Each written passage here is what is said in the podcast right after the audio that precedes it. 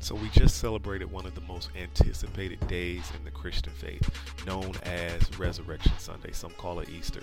And all around the world, people in our faith come together to celebrate the life and the death and the ultimate resurrection of our Lord and Savior Jesus Christ.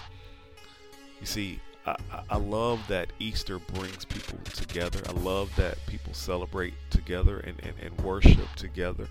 But what happens when Sunday turns into Monday? What happens when the doors close and the lights turn off and the music stops? What's next? And ultimately, I think this correlates with what we see happens in the life of Jesus.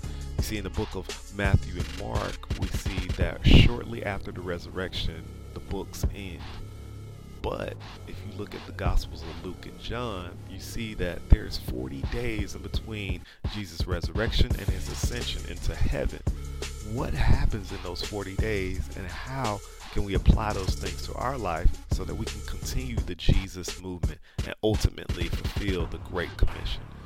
Over the next 40 days, I am going to be releasing Evos that are focused on continuing the saga of Jesus Christ and how we can live our lives in a way that reflects Jesus every single day so that we can take this message to the world. It doesn't stop at the resurrection, it was only the beginning.